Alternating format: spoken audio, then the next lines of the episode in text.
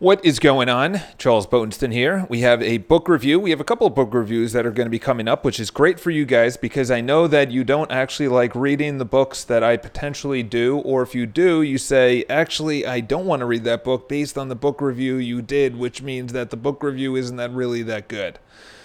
It's a long story short of saying these are the cliff notes to the book Speed of Trust, which I actually purchased a while ago, probably years ago, maybe up to five years ago. And it was it's kind of one of those books that it just sits on your, your shelf and you say, I already know what trust means.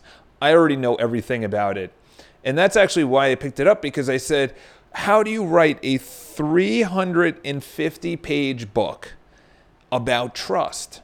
And it's not even scientific. There's scientific trust books that essentially they go over you know research and they have all of the this data behind well if you talk in a calm voice it's probably going to this is nothing to do with that I'm going to go over what I really liked. I'm going to go over what you really should like about it. I personally, I don't think you should read it because a lot of people they'll read books like this and they'll say, obviously, obviously, you have to you have to show your intent or you're kind of going into someone's bank account, their trust account, obviously, but they don't actually do it. And that's the problem. Okay. We live in a world where, before I get into the book, is that trust is something that I essentially think that we either take for granted or we distrust. It's one of the two. There's no gray line. It's it's either you take for granted that if you stay at a hotel that it's going to be amazing based on its level of reviews. So if you see a lot of reviews, you trust that this hotel, based on the level of good reviews that it has, is going to be a good. So you have trust in the comments. You have trust in each one of those comments, adding up that they were real people that stayed at the hotel and wrote their honest appraisal of what it was like. They didn't get paid by the hotel. They didn't have to. They weren't forced to leave the review. What I'm getting at is that there is an easy way to build trust. Okay, this book, this book talks about it. Okay, so first of all, it's written by Stephen Covey, Stephen M. R. Covey, which is actually Stephen Covey's son.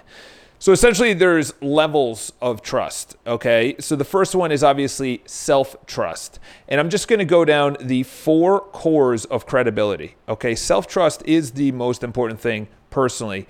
I don't think it's trust among other people because if you can't trust yourself, you're either not going to be trustable, in other words, people trusting you, or you're not going to be able to trust other people. And the reason being is that it's kind of like when you judge someone for, I don't know, the way they look, that means you're judging yourself for the way they look. I'm never going to look at another guy and say, listen, his eyebrows are just misaligned because I don't do eyebrows. I don't care about my eyebrows. It's like a dentist that always looks at teeth or hairstylist that always looks at hair. Someone that consistently either clothes or tailors clothing, they'll look at other people's clothes and be like, that's well tailored, that's a great suit, that's really sharp, whatever the case is. So the first wave, as Stephen Covey talks about, is self trust. So within that, are you congruent, which is integrity? So integrity is essentially the easiest way to say this is that are you are you congruent with what you're saying and how you're saying it and actually doing it? In other words, is everything congruent? You have that famous line, which is obviously, uh, you know, I, am show me your bank account, and I'll and I'll show you your what you do, how much you save, I'll, your spending account, everything, because you'll say I want to buy a home, but you're not saving any money. I want to be debt free, but you're still buying the latest iPhone. Uh, do you really want to be debt free? Because that's not congruent. So that's credibility. You're losing credibility. So essentially, the way that he talks about it is you debit your own bank account, your own trust account, I'm sorry, your own trust account, or you're debiting someone else's. There's also credit. The thing is, is that credit, crediting your bank account is never as good is it will never equal a debit. So if I miss your birthday, I have to do a lot of things to get that credibility back. In other words, I debited, I said I was going to go to your birthday, and then I missed it. I have to do a lot of things to ensure that the credibility, that the trust between each other, which is the second one, relationship trust, is aligned. In other words, I don't go to your bank account, but I write you a note and I show that I apologize and I buy you flowers and I give you a gift card is not as good. Okay? It's not it's not equivalent. So you debiting from yourself, which is I'm gonna wake up at 5 a.m. and then you don't wake up at 5 a.m., you're debiting more than if you woke up at 5 a.m. yesterday. Because you said you you'd again wake up at 5 a.m. and then you didn't. So your debit is worse than a credit. Intent. What's your agenda? You know, wh- why are you doing what you're doing? You know, what what's the alternative motive, which a lot of people unfortunately feel like there there is behind most relate most relationships with themselves is, am I doing this for the right reason? Am I doing this for the right reason? Number three is capabilities. Are you relevant? Okay, this is this is powerful in the in the case because when you think about capabilities, you really think of competence. Okay, competence comes in a multitude. It's obviously delivering the results, it's obviously ensuring that they are a standard that you've said and set and delivered on time, on budget, and obviously to the expectations to yourself. Number four, results, which is essentially your capabilities, but what are your results? And you're you're always always to need to deliver results, okay? Consistent results. And as I wrote down, what's your track record? What's your track record on results? So the second wave he talks about is relationship trust. So essentially that could be relationship with your family, with your friends, with your spouse, your colleagues, your boss. It's anyone outside of you. And I'll just bring this monumental thing up is that I think that trust comes in only two ways. And it really only comes down to one thing, which is do you do what you say you're going to do? So if you say, I'm going to go to the gym, you will lose trust, which is essentially confidence, if you don't go to the gym. That's trust with yourself. Then you have trust with other people. You didn't go to my birthday party. You said you'd go to my birthday party. So that's trust and confidence in the relationship with someone else. So really, it's loyalty. It's saying, it's doing what you say you're going to do. That's really what it comes down to. So there's 13 behaviors. I'm not going to go through all of them, but essentially within each relationship that you have, there's a different dynamic. Obviously, if you have a brother sister, you know, relationship that's totally different than mom dad. You know, if you have a coach, that's a totally different relationship. But there's 13 principles that you really want to explore. Number 1 is talk straight. You just go right at what you need to say. Unfortunately, in this world, it's a little bit different. We've kind of lost that where you beat around the bush or you're you're worried about it. So it's what we really need to change is not the discussion, it is the reaction to the discussion. Because if you change the discussion, you're essentially saying that I am not able to handle what you're going to say. I'm not able to handle the feedback of what you're going to say. So that's number one. Number two is demonst- demonstrate respect. This this I already do. Even if I don't know the person or like the person, I just respect them that if it's not working out, the relationship or anything, I walk away. I respect that person, I respect myself, and I just walk away. So demonstrate respect, create transparency. This is one of the biggest things that I'm going to be bringing into my business is that in 2021 I really which is in, you know, a year and a couple of months, I really want to operate my business as a complete transparent public company. I'm going to release financial data, f- release our expenses, how many calls we're making, all our client, not our client information, but like our closings and all of the information. It holds us accountable. And it also demonstrates, as they say here on behavior number three, it creates a transparency, which is trust. I cannot stress transparency enough. Transparency is everything. If you actually are transparent about how you're putting in an offer in real estate or what's actually happening with their home that's on the market. You have to be transparent. Bad news is still news that needs to get to the owner or to the buyer or to the seller or to the clients or to your colleagues, your friends, your families. You have to create a an avenue and a, a trust factor through transparency. Right wrongs. So in other words, if there's a wrongdoing, you have to right it immediately. Show loyalty. Loyalty, I'm very loyal. I am loyal to my videographer. I'm loyal to my clients, my my family. I'm a very loyal guy, okay? And I would hope you are too.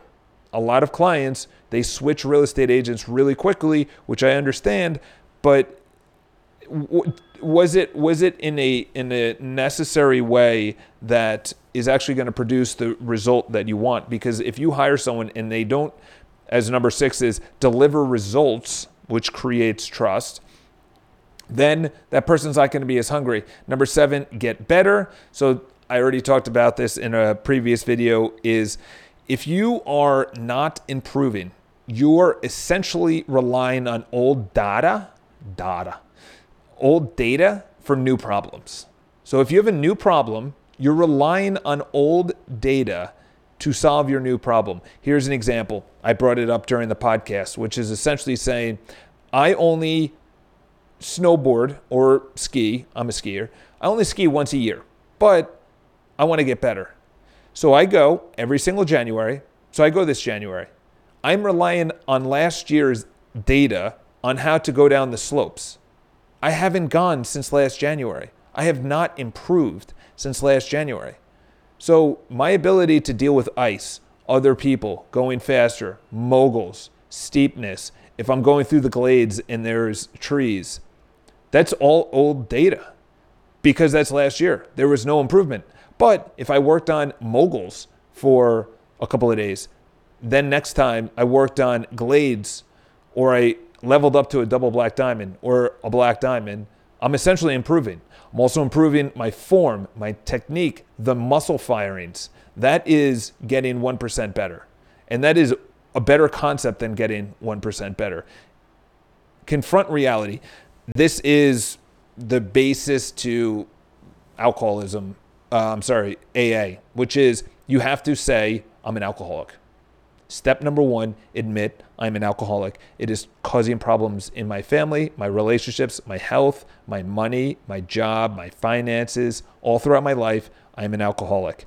You have to confront reality. A lot of people do not confront real- reality. David Goggins talks about this. David Goggins talks about, he's like, I have no idea why people do not admit you're fat. You're fat. You're not big boned. It's not the food companies, it's you. Confront reality. Okay? Reality is good because then you say, okay, I know where I am, I know where I'm starting, and I know I, where I need to go. This could be with debt. This could be with starting a company in a bad market. You, you're messed up. Confront reality. Number nine, clarify expectations. Clarifying expectations is essentially bringing on a new client or relationship and say, say you're dating someone and you say, hey, listen, every single day I wake up and it's at 5 a.m. or 4:30 and I go triathlon training every single day. So that means the night before I'm in bed by 8:30, 8:45, 9 o'clock the latest. Okay, you're laying out the you're you're laying out the expectations of that relationship up front. If you work with clients, and they call you at 7 p.m., 9 p.m. Listen, uh, I know you called me last night, but I end work at 6 p.m. and I'm a hustler between 9 and 6 or 8 and 6. You can call and let's talk then. Number 10, practice accountability, which obviously you know. That's the biggest thing for me. The only way I actually have any results is practicing accountability. Behavior 11, listen first, keep commitments. Keeping commitments is everything. So that's essentially you keep the commitment of what you're going to say to yourself and to others. That's what I was getting at before. Extending trust. And then they go into the third, fourth, and fifth ways, which is the organizational trust, the market trust, and the societal trust. I highly recommend that it's a very basic book. It is a long read, 350 pages. But I can tell you when I walked away, there are things that when it's said by someone else who's also intelligent, who's also done the amount of work that Stephen Covey, obviously his son, has done, you walk away and you say, if this person who's very successful thought out of the 350 pages that he wrote, and this got by the editor, the publisher, and through him, and he probably wrote 600 pages or 500 pages and these are the top 350 pages. I take him seriously. Yes there's things that i'm like oh obviously integrity keeping commitments and then he'll tell a story and you're like you can only keep commitments to yourself or to others and then when you do that you either lose trust in that relationship if someone else is not keeping their commitments or you lose trust aka confidence in yourself if you're not keeping commitments to yourself. And then you go oh my bad my bad. I'm not keeping commitments to myself. And that's a big deal. Keeping commitments to yourself, I think, is the number one thing in life. If you keep commitments to yourself, you will be extremely successful because you're saying, I know I'm hungover, or I know I'm tired, or I know I don't want to go to the gym, but I'm still going to go to the gym. I know it's a really bad market. I know it's raining out. I know it's right before Thanksgiving. I don't feel like making sales calls, and you still make sales calls. Do you know what I'm talking about? Because I do. That was me yesterday with the gym and today with the actual sales calls. I didn't want to make sales calls, but I made a commitment that I'm going to make sales calls. So guess what? When tomorrow rolls around and I I may feel the same way or on Friday, obviously yes, it's easy when you feel amazing, when you feel motivated, when you when you know you can just crush all the sales that you can. But it's on the days that you say I got this from someone else. It's the days that you don't want to do it is the days that you need to do it. So if you want to pick up the book, I have the link below. You can check it out. Obviously, a couple of pennies come back into the uh, into my bank account if you guys buy it. It's up to you. Jeff Bezos is doing just fine at Amazon. I don't think, you know, he'll he'll mind if uh, 45 cents goes into my bank account to continuously put this out. And listen, the reason I say it like that is because my I know I'm going to make a ton of money you know, if, if you want me to be 100% honest, I know I'm going to make a ton of money. Okay. It's not going to be about money. Anyone that's wealthy has talked about once they became wealthy, they're like, oh, this is it. Yeah, there's some people that are assholes and, you know, kind of flaunt it and, you know, everything else. But most of the people that earn their own money, you know, Dan Bilzerian did not earn his own money. Okay. You know who earned their own money? Is Elon Musk is Jeff Bezos. Those guys give out tons of money. Bill and Melinda Gates Foundation, they give out a lot of money. So the people that earned it, they give it out. And I feel, am I going to be on billionaire status? I don't think so. You know, because that takes a level of commitment, talk about trust, that I'm just not probably going to go towards. But if I think about it, my future is for the next 10 years, I'm going to be on a doing track. Then for the next 10 years after that, I'm going to be on the strategizing track. And then the in 20 years, I'm going to be on the growth track. So uh, I'm going to probably be around 65 and people are going to say, "Holy cow, where did this guy come from? Where did he come from?" Um, yeah, I decided that when I was 34. I didn't decide at 65. Okay? If you keep the level of commitment, I'm sorry, if you keep your commitment level to yourself at 95%, because there's going to be days that we slip. Not saying no one is perfect, but if you keep the commitment lighter, you're going to do what you say you're going to do to yourself and with other people. You're going to have a lot of trust with other relationships, which is a lot of confidence and a lot. It's going to feel good. And then if you keep the commitments to yourself, it's going to feel even better because you're keeping commitments to yourself. Because guess who knows and and if you don't keep a commitment to yourself, you're the only one. So it's not a big deal. It's not that big of a deal. Nobody gets hurt. You do. Even worse. So if you guys want to pick up the book, awesome. Subscribe to the video. Have an amazing day.